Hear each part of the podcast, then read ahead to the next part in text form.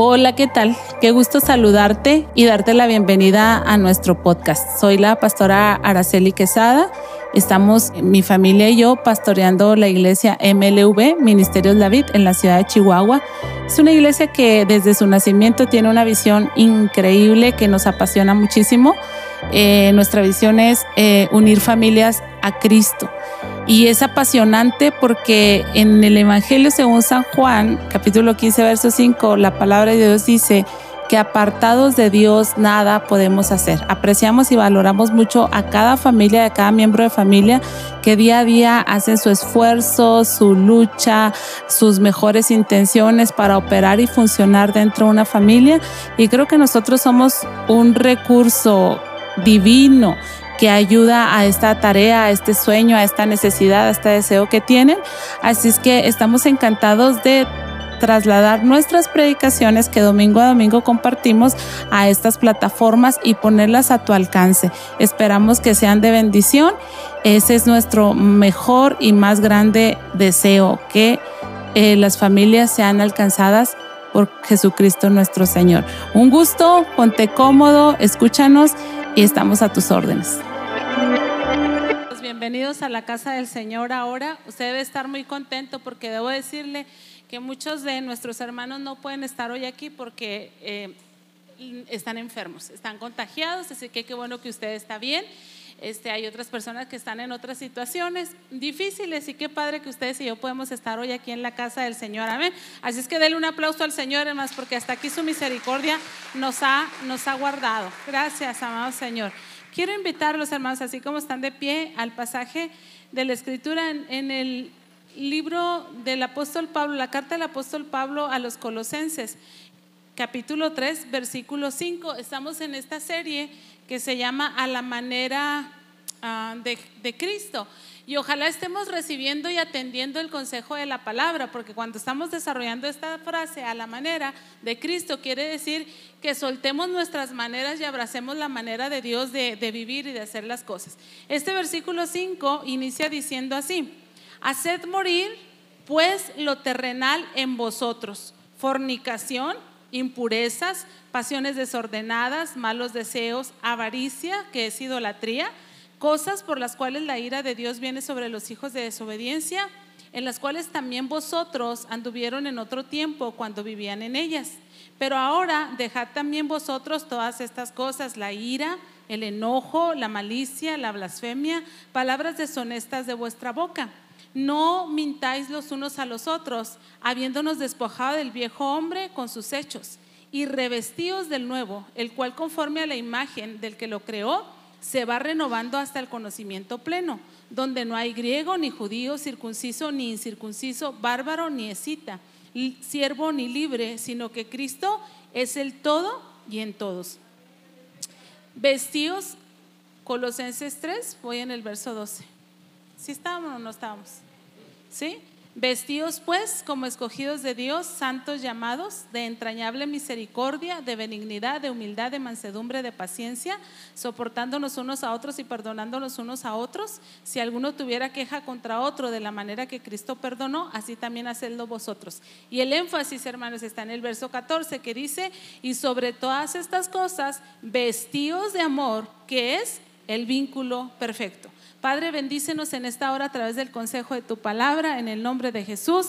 Amén y amén. Así que siéntese. Entonces, la manera de Dios vimos que era perdonar, la manera de Dios era abundar en la palabra y hoy le predico que vivir a la manera de Dios es vivir vestidos del vínculo de amor. Qué difícil esto, vivir vestidos del vínculo de amor. Hace unos días escuché que entrevistaron a un judío, eh, a un judío mexicano, que vive en Monterrey, se llama Rami Wolf. Y este hombre eh, que se dedica a negocios y por eso lo estaban entrevistando, le hicieron algunas preguntas que me llamaron muchísimo la atención y yo dije, qué importante entender ciertas cosas para vivir de manera correcta. Le preguntaron a este hombre, ¿qué implica ser judío en la actualidad? Y entonces él dice, ser judío realmente implica una gran responsabilidad. Todo judío se sabe responsable, dice. Es responsable frente al mundo, es responsable frente al otro ser humano y es responsable frente al prójimo. Porque nosotros, dice los judíos, venimos a este mundo a dar. Fíjense qué enorme responsabilidad. Todo judío sabe que viene a este mundo a dar. Y dice él, nuestra misión es dar. Dar luz, dar amor, dar enseñanza, dar aprendizaje. Y entonces le pregunta al entrevistador, ¿por qué? ¿Es cultural? Ah, ¿Son sus costumbres? ¿Alguien les enseñó esto de que ustedes venían a dar? Dice, por supuesto, la Torah. La Torah nos enseña que nosotros venimos a dar a este, a este mundo. Y entonces él dice, tan real es esto y nos lo tomamos tan en serio y somos tan responsables, esto de dar, le dice, que te voy a platicar que el primer networking lo iniciaron los judíos en la época del exilio de Babilonia. Déjeme le digo que es el networking para que usted comprenda la dimensión de esto. El networking es una actividad cuyo objetivo es ampliar la red de contactos profesionales y así se generan oportunidades de negocio y o empleo. En otras palabras, el networking significa desarrollar un círculo social. Esto con personas con las que se pueden emprender empresas o conseguir oportunidades de trabajo. Entonces él dice, los creadores del networking, dice, son los judíos. Y ocurrió precisamente en la época del exilio a Babilonia. Dice, cuando nosotros fuimos llevados de nuestro, de nuestro país natal, de nuestra casa, a una ciudad diferente, empezamos a decir, eh, necesitas una casa, aquí hay una casa donde puedes vivir. Necesitas trabajo, yo conozco a una persona que está contratando. Necesitas una silla de ruedas, yo necesito a personas que se encarguen de ayudar a personas que tienen, que están incapacitados para caminar. Todo eso empezó a hacer los judíos. De modo que yo no puedo dejar de subrayar el hecho, hermanos, que estos hombres, que este pueblo, su adversidad provocó lo mejor de ellos. Porque cuando estamos en adversidad tendemos a retraernos, a buscar para nosotros mismos, a resolver nuestros propios conflictos, pero ellos estaban interesados en el otro porque entendían y sabían que venían a dar. Y entonces le pregunta el entrevistador a este judío, ¿qué nos puedes enseñar para tener una vida más digna, más trascendental a nosotros, dice, los que ustedes denominan gentiles. Y entonces él dice, yo te empezaré por decir que deben de aprender que el mundo no es una fila por orden de llegada o por orden de importancia.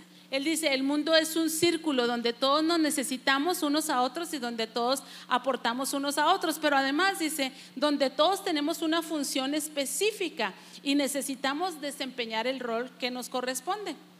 Y luego, esto fue lo más importante para mí, dice, el mundo gentil tiene el concepto de la caridad, nosotros no, dice, nosotros no somos caritativos, porque los gentiles, dice, tienen este, este concepto de caridad, pero de la caridad surge la lástima.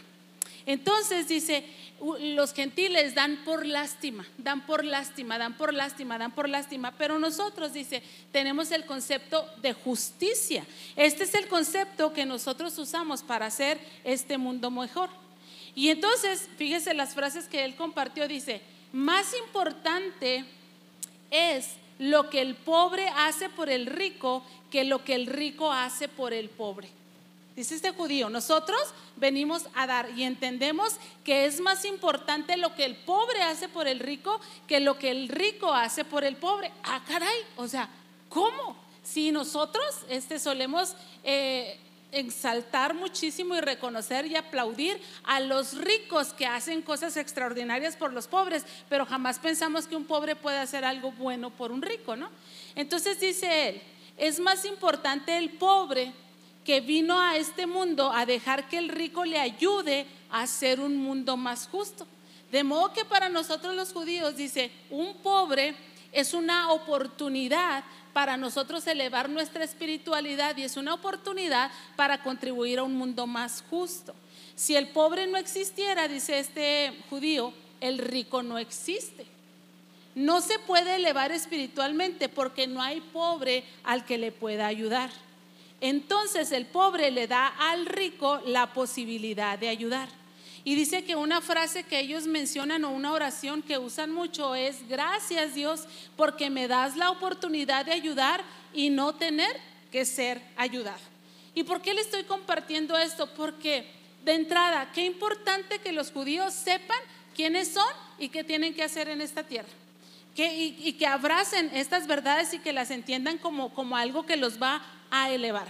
Leímos el pasaje en Colosenses y esta carta que Pablo escribió a la iglesia de Colosas tenía toda la instrucción que la iglesia de Colosas debía de seguir para terminar bien. Acuérdese que esta iglesia tenía problemas, tenía amenazas y tenía peligros reales, enseñanzas la verdad bíblica que lo instaban a volver a ser lo que antes habían sido. Los motivaban a apartarse, los motivaban a perderse. Y esas siguen siendo las amenazas espirituales que se ciernen sobre la iglesia.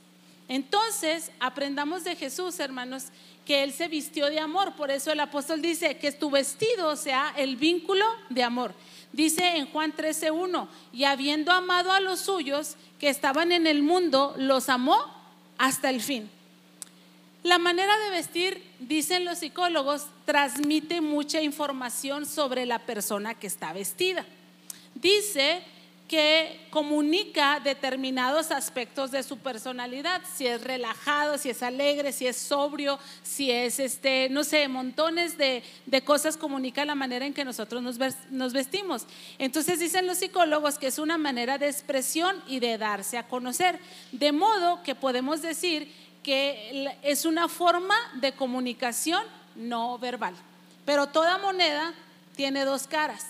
Y dicen los que dicen que saben que en un lado está el miedo y en otro lado está el amor. Que si nosotros no nos vestimos de ese vínculo perfecto que es el amor, nos vamos a vestir de un vínculo nocivo, destructivo, que se llama miedo. Y como yo estoy enlazando Colosenses 3 con el capítulo 78 del libro de los Salmos, quiero que vaya conmigo a este capítulo de Salmo 78, verso 17, para que veamos esta tensión que existe para podernos vestir del vínculo del amor, porque cuando se recibe una instrucción no siempre es fácil, a veces entramos así como, híjola, ¿cómo le hago para vestirme de este vínculo de amor? En el versículo 17, capítulo 78 de los Salmos, dice el autor, pero aún volvieron a pecar contra él, rebelándose contra el Altísimo en el desierto pues tentaron a Dios en su corazón pidiendo comida a su gusto y hablaron contra Dios diciendo, ¿podrá poner mesa en el desierto? He aquí, ha herido la peña y brotaron las aguas y torrentes inundaron la tierra. ¿Podrá también darnos pan? ¿Dispondrá carne para su pueblo? Por tanto, dice, lo oyó Jehová y se indignó. ¿Por qué? Porque estos hombres y mujeres, hermanos, que tenían la opción de vestirse del vínculo de amor, se estaban vistiendo de, miedo. Tenían mucho miedo. ¿Qué tal que no nos da lo que necesitamos? ¿Qué tal que se olvida de nosotros? ¿Qué tal que nos descuida? ¿Qué tal que no provee para nuestras necesidades? ¿Qué tal si ese maná del cielo no tiene los nutrientes que nuestro organismo necesita? Entonces estaban del lado del miedo. Y dice, se indignó Dios y se encendió el fuego contra Jacob y el furor subió también contra Israel, por cuanto no habían creído a Dios ni habían confiado en su salvación. Sin embargo, mandó las nubes de arriba y abrió las puertas de los cielos e hizo llover sobre ellos maná para que comiesen. Y les dio trigo de los cielos, pan de los nobles comió el hombre, les envió comida hasta saciarse, movió el solano en el cielo y trajo con su poder el viento del sur, hizo llover sobre ellos carne como polvo, como arena del mar, aves que vuelan, los hizo caer en medio del campamento alrededor de sus tiendas, comieron y se saciaron, les cumplió pues su deseo, no habían quitado de sí su anhelo, aún estaba la comida en su boca cuando vino sobre ellos el furor de Dios e hizo morir a los más robustos de ellos y derribó a los escogidos de Israel. Porque era como que ellos exigían una prueba de amor y Dios le está diciendo a los colosenses, en medio de tus circunstancias, en medio de tus dificultades, vístete del vínculo de amor, porque este es el vínculo perfecto. Entonces, también es un vínculo, pero es nocivo y es perjudicial. Déjenme desarrollo ahora cómo podemos aplicar todo este rollo que estoy diciéndole. El amor, dice el texto, es el vínculo perfecto. Pero quiero decirle primero que es un vínculo. Un vínculo es una unión, es una atadura de una persona o cosa con otra. Una persona con otra se vincula, una cosa con otra cosa se vincula.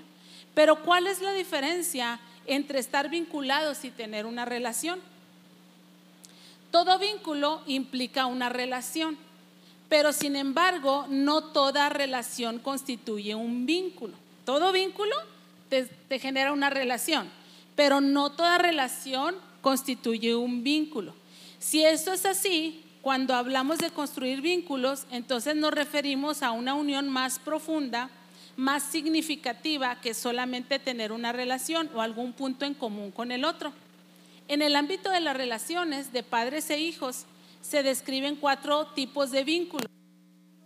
De vínculos afectivos, el vínculo seguro, el vínculo ambivalente, el vínculo evitativo y el vínculo desorganizado. Y cada uno de ellos tiene diferentes consecuencias en la vida de la persona. Cuando ustedes y yo nos vestimos de amor, tenemos este vínculo perfecto y es este vínculo seguro donde no cabe el miedo y entonces nos evitamos de cometer locuras y de errar y de provocar el enojo de Dios como lo hizo este pueblo. Los vínculos son esenciales en la construcción de nuestra identidad, porque desde los primeros años de vida y hasta la adolescencia, las otras personas funcionan como espejo y como modelo en la construcción de nuestra personalidad. Pero lo que el apóstol Pablo le estaba diciendo a esta iglesia, que se vistieran del vínculo de amor, era decirles, este vínculo te va, a te va permitir mantenerte adherido a la iglesia, adherido a Dios, adherido a la verdad. Tienes que desarrollar no solamente una relación, sino un vínculo. Revístete del amor, el cual es un vínculo perfecto. Entonces, para pertenecer no es fácil para estar adherido a alguien no es fácil, pero cuando nosotros no estamos adheridos, cuando nosotros no pertenecemos, cuando nosotros no somos de alguien y alguien no es nuestro, entonces hay un peligro enorme. Y era lo que el apóstol le estaba diciendo a la iglesia. Si tú te desvinculas de la iglesia, de la congregación, de Dios, vas a ser presa fácil de los falsos maestros, de los que te van a querer arrastrar. Y, y es increíble cuántas situaciones tenemos alrededor de nosotros. La palabra del Señor dice que no ignoremos las eh, amenazas, las acechanzas del enemigo, ¿verdad? Del diablo. No, lo ignores. No porque veas que no pasa nada, no pienses que no está pasando nada, porque dice la palabra del Señor que el león, que el Satanás anda como león rugiente buscando a quien devorar. Cuando hablamos de doble vinculación, por ejemplo, en una relación de matrimonio que es altamente peligrosa, yo tengo una relación con mi esposo y un vínculo, nos amamos y tenemos un contrato, pero estoy trabajando con alguien y yo tengo una relación laboral con ese alguien, pero me empiezo a vincular con esa persona, me empiezo a unir emocionalmente y estoy doblemente vinculado y entonces ahí es muy fácil que incurramos en alguna falta que ninguno de nosotros queremos. Entonces, no seamos este, ¿cómo se puede decir? Inofensivos, ingenuos, sino que atendamos que debemos de tener mucho cuidado. Vístete del vínculo perfecto, dice, vístete de amor, que este es el vínculo perfecto y ese te va a poder mantener adherido. Entonces, ¿cómo es importante que yo mantenga este vínculo de amor con mi esposo, con mis hijos, con mi Dios y con la iglesia? Que trabaje yo ese vínculo, porque el vínculo, en primer lugar, te permite ser parte de, porque te deja estar adherido. Pero además, amados hermanos, cuando nos vestimos del de amor, que es el vínculo perfecto, nos permite tener una identidad clara y una identidad correcta. ¿Quién eres? Es muy fácil que nosotros podamos decir, pues soy cristiano, porque estoy adherido a la iglesia, estoy adherido a una comunidad, estoy adherido a las verdades bíblicas, pero cuando no estoy adherido es muy difícil que yo pueda identificarme como un cristiano. O nos pasa, ¿no? Cuando, por ejemplo, en el tema de los chavos, este, te presento a, a, ah, se llama Sandra. hola Sandra, bienvenida, ¿no? A la fiesta. Eh, te presento a, a Arturo. Ah, hola Arturo, qué bueno que viniste, pásale, qué buena onda. Porque no se pueden identificar porque no puedes decir mi amigo, porque no puedes decir mi comprometido, porque no puedes decir, eh, pues por obvias razones, ¿verdad? por obvias razones, porque no, no hay un vínculo correcto. Entonces, cuando nosotros nos vestimos de amor, tenemos este vínculo correcto. Es mi hermana, es mi amigo, es mi esposo, es mi pastor, es esto, es aquello. Y de otro modo, es así como que hasta nuestra identidad se pone en riesgo. Y el apóstol Pablo era el pastor de aquella iglesia a la cual nunca visitó, la cual no conoció, solamente la pastoreó por cartas, pero tenía un gran cuidado de esta iglesia, una gran preocupación y la preocupación es que no pudieran tener una identidad sólida en Cristo. Entonces les dice, revístanse del amor que es el vínculo perfecto. En primer lugar, te va a permitir mantenerte adherido a la iglesia. Y entonces si tú te mantienes adherido a la iglesia y a Dios, tú vas a tener una identidad correcta. Yo soy de Dios, yo no estoy solo, yo, yo tengo a quien acudir. Todavía me acuerdo mucho de Carla, cuando ella recién conoció al Señor y todo, algún día que tenía problemas y nos decía, me ayudan a orar hermanos y orábamos por ella. Y cuando Dios le daba la victoria, dice que ella testificaba, es que los cholos dicen, mi barrio me respalda, pero yo digo, mi iglesia me respalda, amén, en oración, pero hay algunas personas que como no se adhieren a la iglesia, no se sienten identificados. Y quiénes son y a quién le piden ayuda y cómo, cómo piden socorro y cómo piden soporte si no están adheridos. Entonces, el vístete de amor, él es el vínculo perfecto, te permite pertenecer, estar adherido y además el amor te permite este vínculo estar perfectamente identificado. Yo soy este, yo soy aquel, yo soy el otro, tener una identidad correcta. Pero cuando tenemos una identidad correcta y estamos adheridos, entonces ese amor, ese vínculo de amor nos permite estar protegidos porque somos parte de, es decir, no estamos solos, no estamos separados, no estamos perdidos sin saber quiénes somos, sabemos, tenemos una identidad correcta, pertenecemos a un lugar y eso nos protege. Y nos protege, y nos protege, y nos protege, y nos protege, simplemente por estar adheridos, por pertenecer y por tener una identidad correcta. Por ejemplo, si vas a tomar una mala decisión, pero has estado adherido y tienes una cierta identidad que ya les dijiste a otros, eh, ¿por qué no vienes con nosotros? Es que tengo que ir a la iglesia. ¿Por qué vas a la iglesia? Ah, pues porque soy cristiano. Y cuando vas a tomar una mala decisión, tal vez alguien usado por Dios te diga, oye, ¿pero que los cristianos no hacen eso? O tal vez alguien te defiende y diga, eh, ya déjenlo en paz, los cristianos no hacen eso. Entonces, ese, ese vínculo de amor que te hace estar adherido, que te genera una identidad, te mantiene protegido y a salvo de montones de situaciones. A veces no podríamos ni siquiera darnos cuenta de las veces que Dios nos ha protegido simplemente por tener este vínculo perfecto. Entonces, esta iglesia tenía amenazas el apóstol Pablo no podría, no podría estar ahí con ellos, les envió esta carta y les dije, les dice, aléjense de lo que eran, de esa manera de vivir antigua, donde había pleitos, donde había iras, donde había maledicencias, donde había enemistades. Ahora vístanse de un vínculo de amor, que, de, perdón, de revístanse de amor, que es el vínculo perfecto. Porque si no estamos revestidos de amor, aunque estemos en una comunidad de fe, vamos a estar con envidias, vamos a estar con pleitos, vamos a estar con murmuraciones, vamos a estar con chismes y finalmente parece que estamos pero no pertenecemos. Sí estamos pero no pertenecemos. Sí somos pero no tenemos una identidad clara, nos la tienen que estar recordando clara y constantemente y por lo tanto no hay protección sobre nuestras vidas. Me acuerdo mucho eh, de Génesis cuando Dios vio a Adán dice la Biblia que vio que estaba solo y dijo, no es bueno que el hombre esté solo.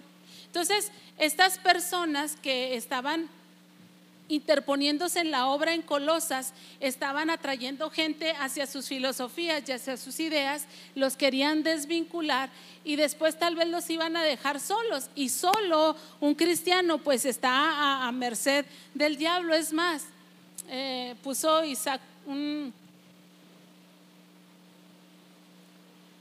un meme medio simpático dijo, creo que voy a tener que obedecer a mi mamá, me sale más caro independizarme, vivir aparte de ella, algo así decía el meme.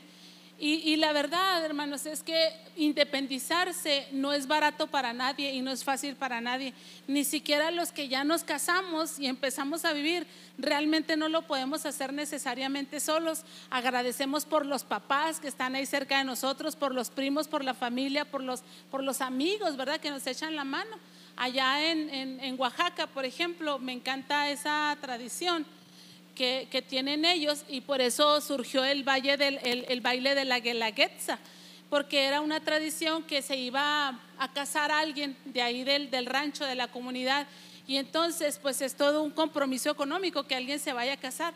Pero todos los vecinos iban, aquí vengo a traerte un marrano, aquí vengo a traerte un costal de maíz, aquí yo te voy a poner las tortillas, todo mundo y daba. Y quien recibía iba anotando, porque recibía con gusto, pero estaba comprometido de devolver lo que le habían llevado cuando la otra persona estuviera en una situación así. Digamos que a la otra persona no se le iba a casar un hijo, sino que se le murió a alguien iba a recibir visitas, iba a haber duelo y había que atender a la gente. Entonces yo recibí un marrano para mi boda, entonces yo vengo a traerte un marrano para tu funeral, para que lo mates y le des comida a toda la familia que viene. Entonces era como esta conciencia social de decir, está en una situación, la vamos a apoyar porque yo también voy a estar algún día en una situación y voy a necesitar que me apoyen. Entonces Dios ve a Adán y lo ve que está solo y dice, no es bueno que el hombre esté solo.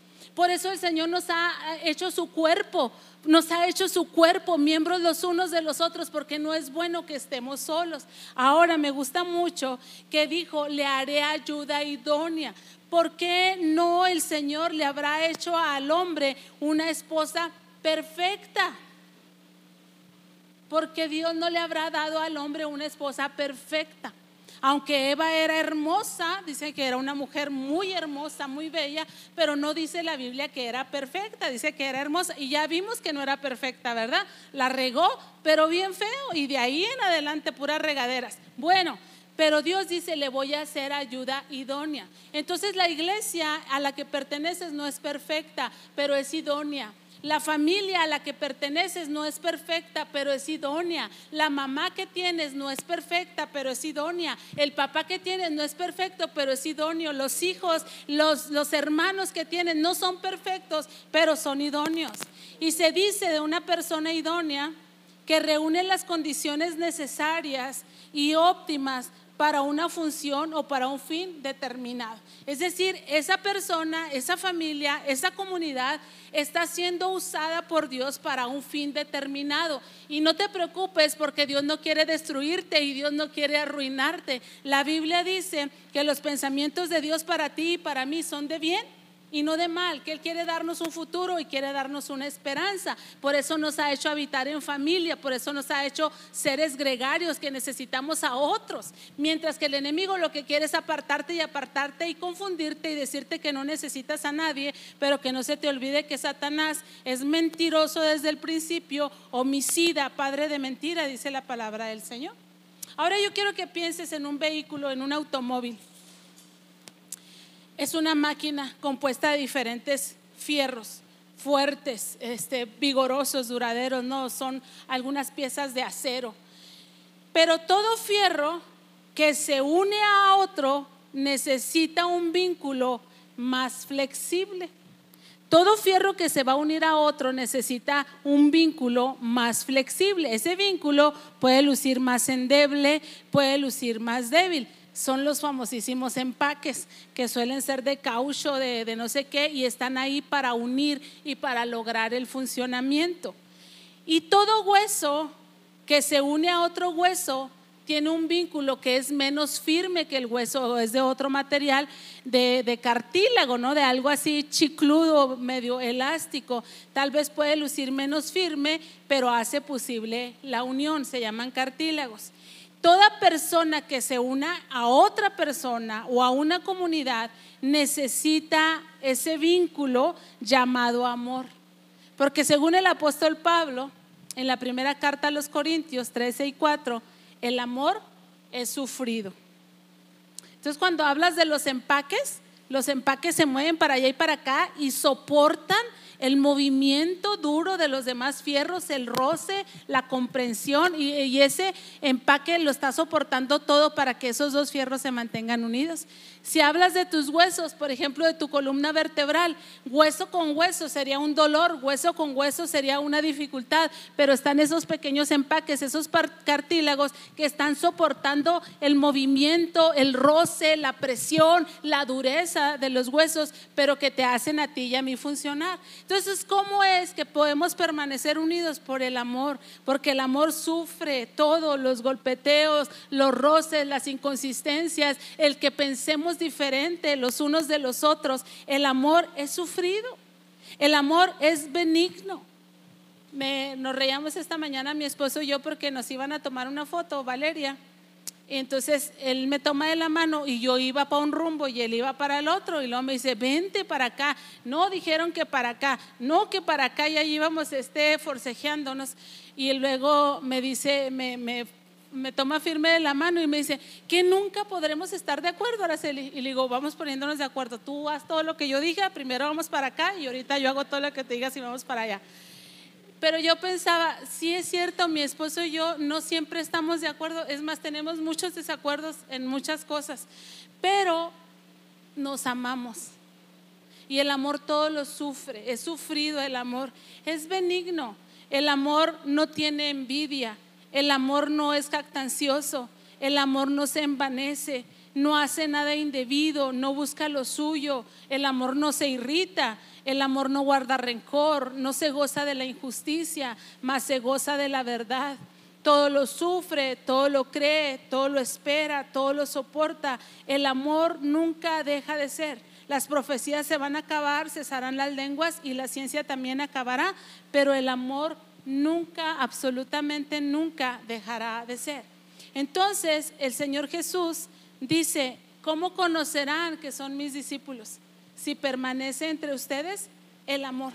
Entonces, no sé a ustedes si les ha pasado alguna vez mm, que los invitan a un evento y que no saben, aunque te dicen la etiqueta, que te dicen semiformal y tú dices, ¡Ah! Dios mío, en mi vida, ¿qué significa semiformal? O sea, ¿qué debo de llevar puesto? Es, una, es una locura, ¿no? Este, A mí me pasó, me invitaron a celebrar una boda en, la playa y este, pues es una boda de playa, va a ser en las horas de la tarde. ¿Qué hago con las bodas de playa? Entonces le, tengo dos opciones de vestido y luego le hago la consulta a, a una persona que es de playa, que ella ya vive. Entonces le muestro los vestidos y las telas y todo y ella me dice, póngase el floreado. Ese está muy fresco y es adecuado para, el calor de la playa y no sé qué, y no sé qué, y no sé qué. Y yo así tenía, porque no quería quedarle mal a los novios, ¿no? Que me habían este, invitado y iba a oficiar, no era como una invitada que iba a andar por ahí, o sea, iba a oficiar la boda. y así como que me quedé medio inquieta y le hablo a una pastora. Esta pastora tiene la experiencia, no de playa, porque ella no vive en playas, pero sí ha ido a bodas de playa. Y le enseño los vestidos y me dice, no, Araceli, ponte ese, ese es más elegante. Y entonces le pregunto, entonces llevaba dos a dos porque le pregunté a cuatro personas, dos a dos, y yo, ay Dios mío, en mi vida, yo quería preguntarle a la novia cuál de estos dos me pongo, pero pobre novia, se imagina con todo lo que traía así encima. Pero luego llegaron los organizadores de la boda. Entonces los organizadores de la boda iban a ver conmigo el programa y por dónde tenía que entrar y todo esto. Y luego ya les digo así con mucha pena, Valeria me decía, ya mamá, ponte el que sea y no sé qué. Y no, yo así con toda la pena, oigan, les digo, eh, déjenme les hago una consulta. Sí, claro, y luego ya saco los dos vestidos. ¿Cuál de estos dos vestidos debo de ponerme para, para la boda? Y fue de mucha ayuda. ¿Por qué? Porque ellos eran los organizadores, los que estaban planificando, los que sabían qué tan elegante era la fiesta, porque era de playa, pero hay fiestas elegantes y hay fiestas no tan elegantes y cosas así. Y me ayudaron y me hicieron quedar muy bien. Entonces el Señor, el Señor dice, después estar metiendo en muchos rollos, porque cómo me he visto, cómo me he visto, cómo me porto, así, asá, asá, asá, asá. Y tal vez estas personas te dicen de un modo y de otro, pero por eso estamos predicando a la manera de Dios. Vístete del amor, es el vínculo perfecto, no le vas a errar, no vas a fallar, no vas a quedar mal, vas a salir bien librado. Este es el vínculo perfecto. Entonces, piensa en Jesucristo. Ese fue el vestido de Jesucristo. Piensa en Pablo. Ese fue el vestido de Pablo. Todos lo sufrieron, todos lo soportaron, todos lo creyeron, todos lo aguantaron. Y ese fue su vestido. Entonces, amados hermanos, sé, como ahorita entonaban este canto y decían, en este mundo lleno de muerte, porque ya no está de moda el amor. Está de moda ojo por ojo, diente por diente, está de moda escápese quien pueda, está la moda a la defensiva, está a la moda no te dejes, está a la moda que nadie te pise, está a la moda eso. Pero el Señor dice, te invito a que lo hagas a mi manera. Y claramente, claramente, que dice por ahí el dicho, si te atreves a entrar de redentor, seguramente vas a salir crucificado. Si te atreves a entrar de redentor, seguramente serás crucificado. Si te decides vestir de amor, que es el vínculo perfecto, te van a aplastar vas a tener que soportar muchas cosas, vas a tener que sentir muchas incomodidades, como los empaques cuando están dándole soporte a los fierros, como los cartílagos o los famosos discos, ¿verdad? Que de repente ya traes un dolor increíble y vas con el médico y te dice, es que los discos ya se adelgazaron de tanto que de tanto traqueteo, ¿verdad? De tanto soportar, de tanto sentir, de tanto, de tanto sufrir. Pero la palabra del Señor dice que el grano de trigo que no cae a tierra y muere, se queda solo. Pero el grano de trigo que cae a tierra y muere, dice, este lleva muchísimo fruto. Entonces yo no podía creer que este judío, empresario, negociante, sin conocer a Jesucristo, diga, yo estoy aquí en la tierra entendiendo perfectamente mi propósito. Yo vengo a dar. Yo vengo a dar, yo vengo a bendecir. Y si tú te preguntas, ¿dónde hay gente rica? ¿Cuál es el pueblo rico? ¿Cuál es el pueblo prosperado? ¿Cuál es el, pobre, el pueblo bendecido? Los judíos. Los que viven de acuerdo al modelo que se diseñó en ellos en la bendita palabra del Señor. Y hablamos de dinero, de pobreza económica, pero vamos a traerlo al amor. ¿Verdad que lo que menos hay es amor? Chicas van de chico en chico en chico solamente para descubrir que ahí no había amor. Chavos van de chica en chica en chica solamente para descubrir que ahí no había amor. Entonces, necesitamos nosotros entender que, que cada que topes con una persona que no conoce el amor, que no tiene amor, que no practica el amor, como lo ven los judíos, ese pobre, le voy a denominar así, ese pobre, porque es una pobreza que no tengamos amor, que no podamos amar a alguien, esa ausencia de Dios en nuestras vidas. Pero cada vez que te toques con un pobre, piensa como este judío, ese pobre me da la oportunidad de hacer un mundo mejor. Ese pobre que no tiene amor, que lo que da es odio, que lo que da es crítica, que lo que da es amargura, que lo que da es crueldad, me está dando la oportunidad que yo le manifieste un mundo más justo, de modo que le voy a amar. Y la palabra del Señor dice que qué mérito existe si nosotros amamos a los que nos aman. Pero hay un gran mérito cuando nosotros vemos a un pobre y le damos de nosotros. Que el Señor nos ayude para que entendamos que el amor de Dios habita en nuestros corazones y que nosotros venimos aquí a esta tierra no a que nos den, porque ya nos ha dado el Señor, sino a dar a otros.